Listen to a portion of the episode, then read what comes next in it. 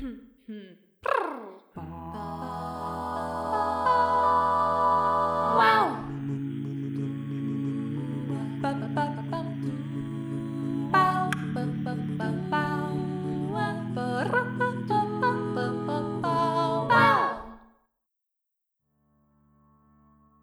jó napot, Tündi, hogy vagy? Szia, Gergő! Én nagyon jól vagyok, köszönöm szépen. És te? Velem is minden rendben. Itt a nyár, végül is hát augusztus eleje.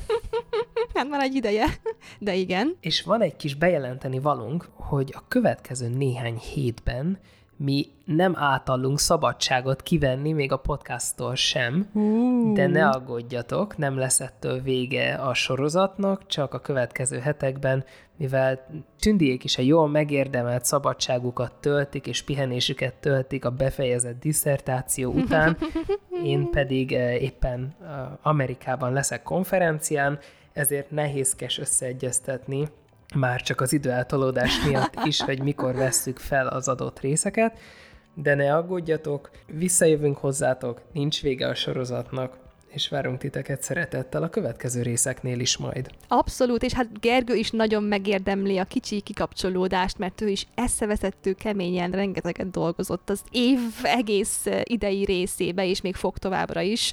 Szóval... Hát, ha lenne kikapcsolódás, konferenciára megyek. Hát igaz. De igen, és egyébként akkor tegyük hozzá, hogy nem feledkeztünk el az utóbbi hetek nagy-nagy-nagy-nagy-nagy legnagyobb egyik tudományos eseményéről, mégpedig arról, hogy a James Webb űrteleszkóp elkezdte küldeni ténylegesen, most már fel is dolgozták az első képeit, és milyen lenyűgöző képekről van szó, tehát valahogy így augusztus második felében jövünk majd vissza a teljes részekkel, és akkor ígérjük, hogy rögtön majd bele is fogunk csapni abba, hogy a James Webb űrteleszkóp mit produkált eddig, mert azt gondoltuk, hogy addigra már lesz is egy jó mennyiségű anyag, amit össze tudunk foglalni egy részben. Így van. Azon gondolkoztam el mostanában, képzeld el, hogy ugye én, én szoktam, nem tudom, hogy te szereted-e, én szoktam inni kombucsát. Ah, én nem nagyon kóstoltam még. Nem kóstoltad még? Hát ez egy rendkívül érdekes dolog, ugyanis a cukrozott teát egy nagyon különleges baktérium kolónia, hmm. az, ami uh, megerjeszti gyakorlatilag, hasonlóképpen, mint a kefírt, ugye a kefírgomba, és ez, ez egy úgynevezett biofilmen keresztül történik, és hát azon gondolkoztam, hogy miért is ne beszéljünk mi a biofilmekről arról, hogy milyen hatással lehetnek ránk, milyen segítséggel lehetnek felénk. Uh-huh. Tehát most, ugye most biofilm alatt nem egy ilyen Sir David Attenborough-nak egy természetfilmjéről, biológiai filmről beszélünk, vagy egy dokumentumfilmről. Ha, ha. Muszáj voltam, ez egy annyira rossz poén, muszáj voltam, elnézést kérek. Ebből is érződik, hogy mennyire le van fáradva az agyam a, a, a diszertációírástól. Így van. És hát akkor csapjunk bele, ugye ezt már sokszor megbeszéltük szerintem, hogy a baktériumok azok olyan apró organizmusok, amelyeket szabad szemmel nem szoktunk látni. A természetben általában társas csoportokban, úgynevezett biofilmekben szoktak gyakran élni, és ezeknek a kialakításához a baktériumok általában valamilyen ragadós anyagot termelnek, amely ragasztó anyagként működik, ezt nevezzük biofilm mátrixnak. Nem matrix film biónak, akkor én is ide mondom. Um, és ez az az anyag, ami segít a baktériumoknak egymáshoz és a felületekhez tapadni.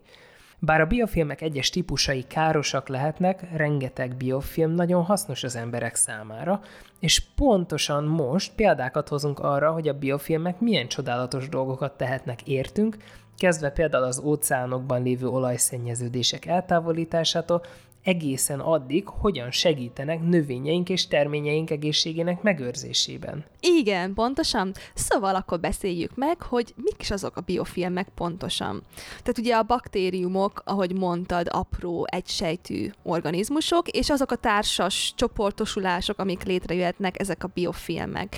És hogyha egy biofilm elég nagyra nő, akkor akár szabad szemmel is láthatjuk. Tehát például ezek közé tartoznak olyan megnyilvánulásaik, mint a fogainkon lévő lepedék, vagy a zuhanyzó csempéin, hogyha az nem volt takarítva egy ideje, akkor azon képződő nyálka, vagy például édesvízi tavak esetén, ugye a köveken ugye lehet ilyen csúszós bevonat, amire figyelnünk kell, hogyha megyünk fürdeni a Balatonban, vagy más tavakban, hogy ne csúszunk el esetleg köveken. Tehát ugye ezekből láthatjuk, érezhetjük, hogy ugye a baktériumok hozzátapadtak azokhoz a felületekhez, és egymáshoz is. A biofilm felépítéséhez és a felületen való elterjedéséhez a baktériumok olyan anyagot termelnek, amelyek ugye mind magukat, mind a szomszédaikat is beborítják, és ugye ezt, ahogy mondtad, ezt hívjuk biofilm mátrixnak. És ez úgy működik, mint például, amikor egy építész épít egy házat, és cementet rak a téglák közé. Ez adja a baktérium közösségnek a szerkezetét. A Matrix, ugye a Matrixot ilyen szempontból, mint biológia, kémia, ilyesmiben csak egy ilyen általános, körülvevő közegnek, állománynak szoktuk hívni, és a Matrix a biofilmben lévő baktériumokat a környezettől is védi, amelybe egyébként az antibiotikumok is beletartoznak. A Matrix ragasztóanyagként működik, amely a baktériumokat a felületekhez ragasztja, ami aztán ugye megnehezíti a biofilm eltávolítását, ha például a zuhanyban való ragazsosságra gondolunk. A biofilmet úgy képzelhetjük el, mint egy ilyen forgalmas, zsúfolt várost, és ez a város úgy kezdődik, hogy először kevés ember telepszik meg egy területen, ezek a telepesek építenek házakat, és idővel egy nagy és sokszínű közösség alakulhat ki, ugyanez igaz a biofilm kialakulására is. A baktériumok kiválasztják azokat a helyeket, ahol meg akarnak telepedni, és biofilmeket építenek. Ez az igényeiknek megfelelően történik, amely attól függően ugye változhat, hogy milyen táplálékra van szükségük a növekedéshez például, és egy biofilmben még ezen felül különböző típusú baktériumok is élhetnek együtt és dolgoznak össze, hogy ezt a filmet kialakítsák. Az együttműködés teszi lehetővé, hogy a baktériumok számos környezetben túlélnek. Ugye tudjuk, hogy egy iszonyúan elterjedt, az egyik legelterjedtebb életformáról van szó a bolygónkon, tehát nem meglepő, hogy ez is igazából a, a sikerességüknek egy, egy része, egy alapköve. Ugye a környezet, ahol ez megtörténik, ez lehet a talaj, de a tenger mélye is, egyébként az általunk elfogyasztott élelmiszerek, mint ahogy egy ugye a példát hoztad, amivel felvezetted a részt, ugye még a saját testünkben is egyébként ezen felül. Igen, sokan szokták egyébként mondani, és aztán ez szoktak lenni róla mérések, aztán kiderül, hogy igaz vagy nem igaz, de hogy gyakran azt mondják, hogy igazából több baktérium sejt van a szervezetünkben, mint emberi sejt.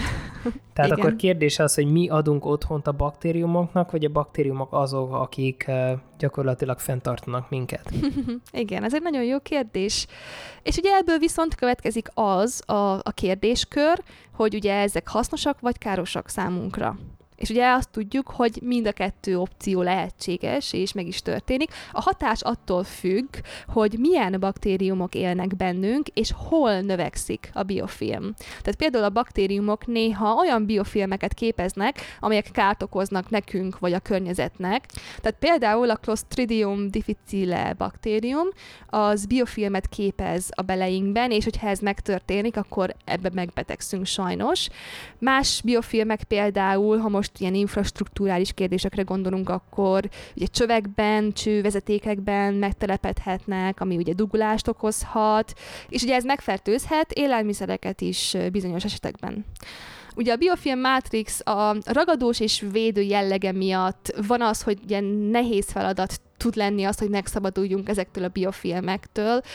Hát annak ellenére, hogy ugye a biofilmek alapvetően fontos szerepet játszanak a különböző fertőzésekben, az élelmiszerek megromlásában, de ennél többről van szó, Ugye, mert a legtöbb mikróba, ahogy mondod, az hasznos, és nélkülük az élet ezen a bolygón nem lenne lehetséges. Tehát most, amit főleg végignézünk az epizód további részében, az az, hogy ez miért is jótékony, és hogyan hat számunkra, illetve hogyan hat a környezetre a biofilmek jelenléte. Így van. És akkor hát ugye vegyük elő a hasznosabb biofilmeket, tehát a hasznos biofilmre példát találhatunk a véletlenül kiömlő mérgező olajfoltok eltakarításakor az óceánjainkban, illetve a tengereinkben.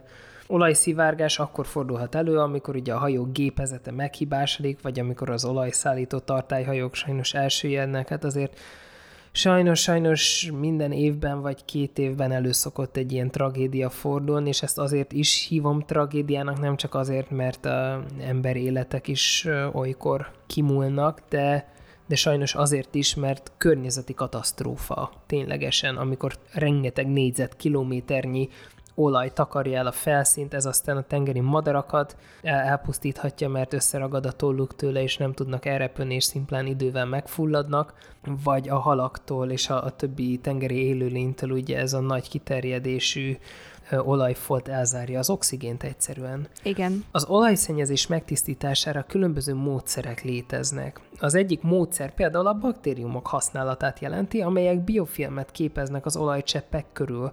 És az egyik ilyen hasznos baktérium az Alcanivorax borcumensis. Ez a baktérium számos óceánunkban megtalálható, és egy olyan kémiai vegyületet, szénhidrogént használ táplálékforrásként, mint ami az olaj is önmagában. És ez az Alcanivorax borcumensis egy speciális biofilmmátrixot hoz létre, amely ragasztóanyagként működik, és lehetővé teszi számára, hogy a vízben lévő olajokhoz kapcsolódjon. A véletlen olajkiömlés esetén ez a baktérium például érzékeli az olajos kémiai cseppeket, és a felületükhöz kapcsolódva végül biofilmet képez. Ez a baktérium biofelület aktívnak nevezett vegyületeket termel, amelyek más baktériumok számára megkönnyítik az olaj táplálékforrásként való felhasználását, Ilyen módon ez a baktérium több hasznos másik baktériumot, például a Cycloclasticus fajokat vonza a biofilm közösséghez, és együtt egy koncertizált folyamattal segítenek megtisztítani a mérgező vegyi anyagoktól az óceánokat és a tengereket azáltal, hogy egyszerűen megeszik őket, és energiaként használják fel őket. Aztán természetesen ezekkel a baktériumokkal majd valami más élőlény el fog bánni, és ezzel gyakorlatilag egy rendkívül káros anyagot visszapörgetünk, vissza cirkulálunk, a, visszaforgatunk a táplálékláncba. A biofilm közösségben ez a Borcumensis nevű baktérium gyorsan növekszik és enzimeket termel, amelyek olyan apró fehérje gépezetek, amelyek segítenek a táplálékot és más vegyületeket kisebb részekre lebontani.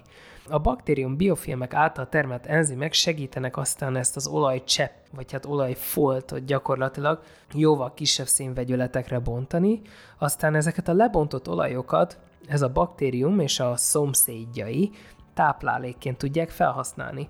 Pont emiatt aztán a tudósok azon kezdtek el dolgozni, hogyan lehetne megmenteni a környezetet az olajszennyezések során, és a bakteriális biofilmek lehet az egyik módja ennek a segítségnek. Aztán természetesen ugye a kutatók, ide tartozik akár még a Francis Arnold is, aki ugye az 2010 8-ban talán, vagy 9-ben kapta a kémiai Nobel-díjat az irányított evolúcióért. Ugye pont az ő módszerével is tudnak a kutatók azon dolgozni, hogy olyan baktériumokat fejlesztenek ki, amik genetikai állományban szinte teljesen megegyeznek a, a természetben található baktériummal, tehát nem lesz káros, viszont egy extra képességgel vannak felvértezve, mégpedig az, hogy imádják zabálni az olajat.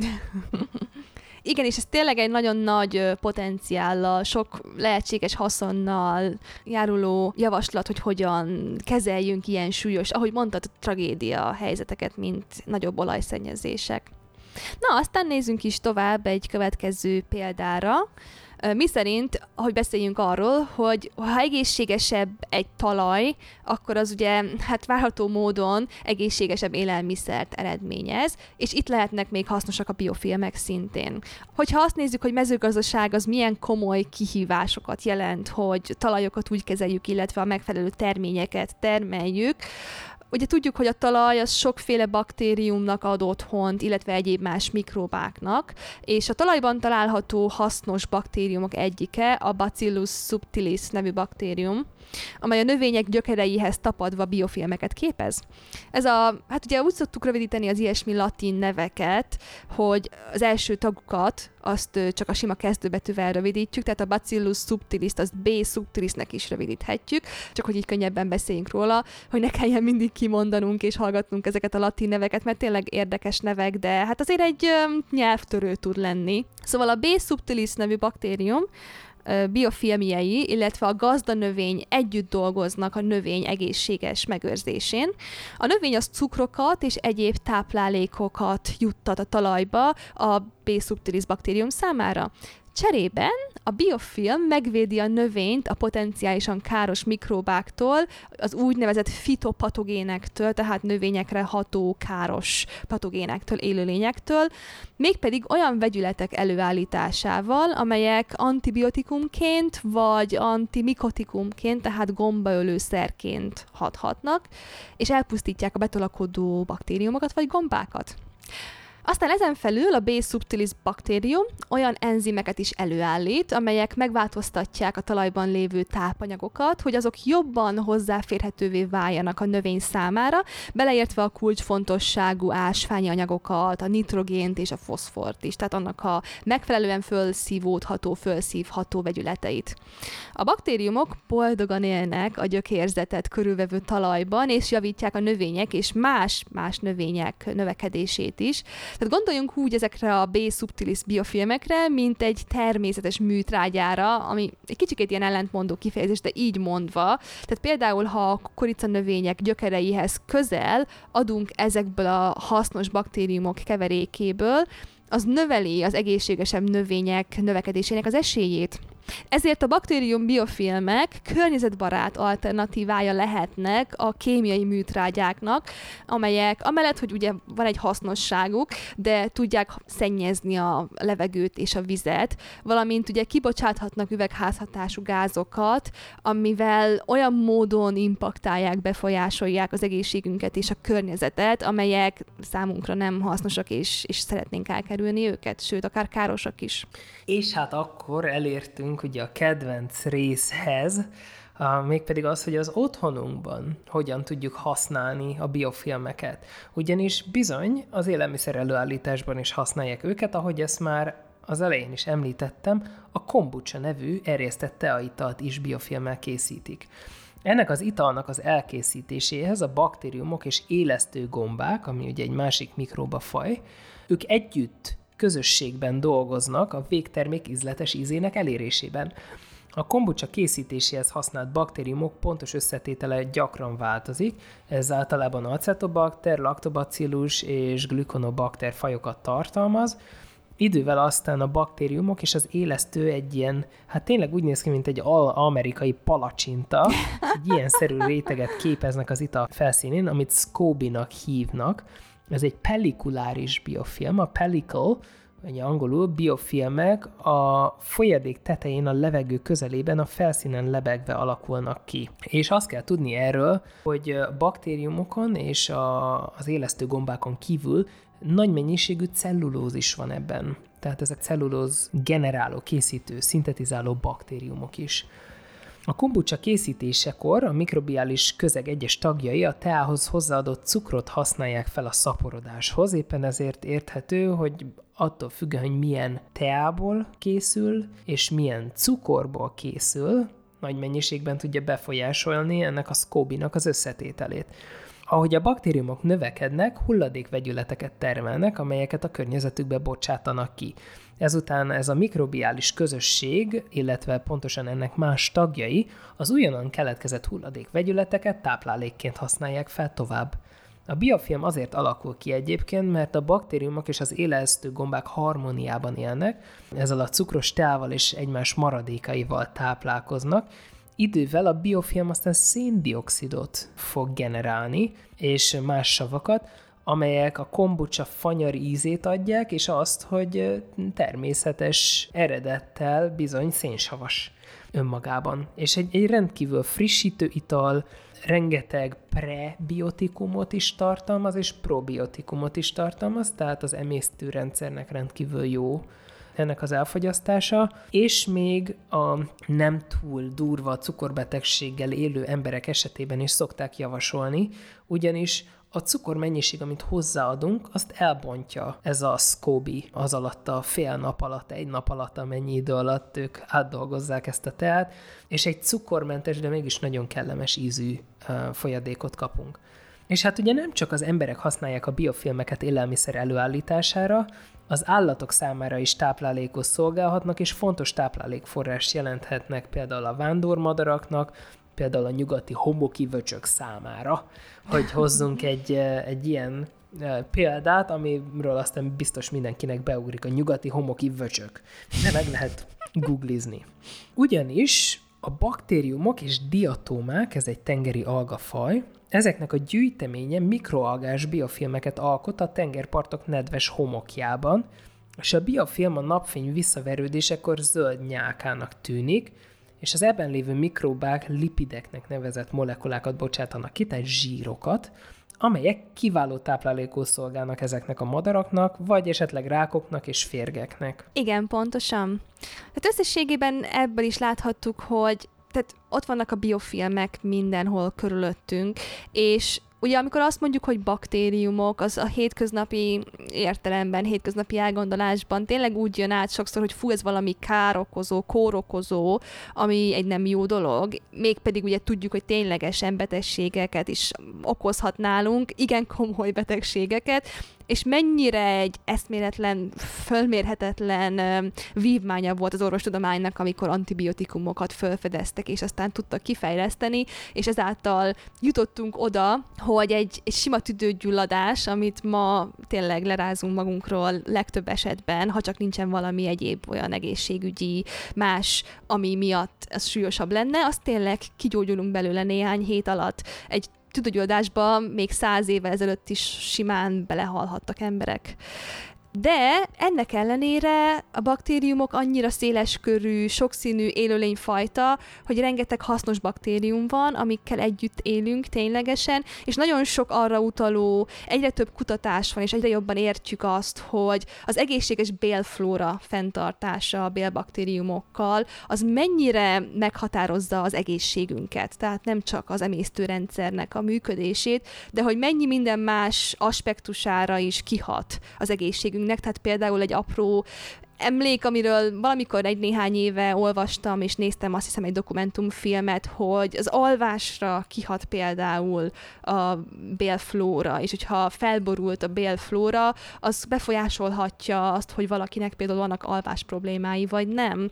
És ez egy látványosan, ugye első ránézésre egy mennyire két különálló dolognak tűnik a testünk működésében, és mégis vannak arra utaló eredmények, hogy, hogy ez nem biztos, hogy így van. Igen, tehát azt azért észben kell tartani, hogy attól, hogy a baktériumok ugye leggyakrabban a bérrendszerben élnek, ők ott azért vannak, hogy segítsenek nekünk a tápanyagokat felszívni. Ők viszont termelnek különböző anyagokat, amik aztán nyilván visszakerülnek a szervezetünkbe.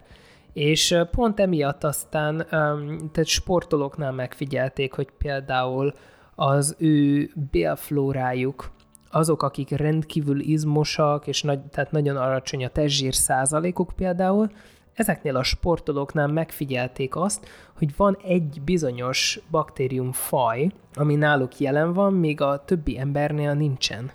És, és aztán ezt egereken például kikísérletezték, hogy bizony segített az egereknek egy, egy nagyon egészséges testalkatot kialakítani, éppen emiatt aztán már kísérleteznek azon, hogy például ilyen testsúlycsökkentő étrend kiegészítőknél, amikor ugye ilyen bélflóra regenerációs dolgokat adnak a páciensnek, hogy esetleg ebből a baktériumból is adjanak a, az újfajta bélflórához, azzal, hogy megsegítsék a páciensnek, meggyorsítsák a, az anyagcseréjét. Igen, pontosan. Hát köszönjük szépen, hogy itt voltatok velünk, és hallgattatok minket, hogy a biofilmekről csacsogunk, és várunk titeket legközelebb is rengeteg szeretettel.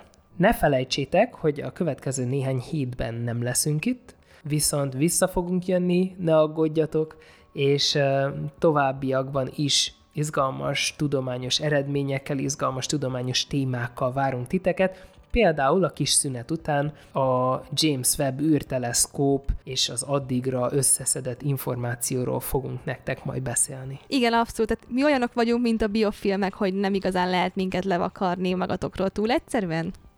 Igazából csak abba hagyják a hallgatásunkat, Tündi. Oké, okay, igaz, de ez egy annyira borzasztó poén volt, hogy nem hagyhattam ki. Hmm, vitatható. Szerintem kihagyható lett volna.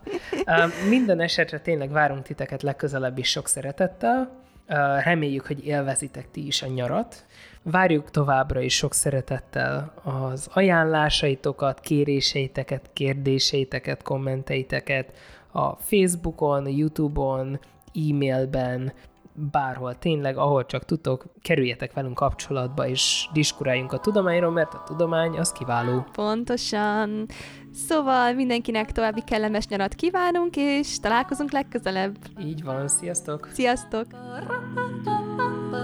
Wow.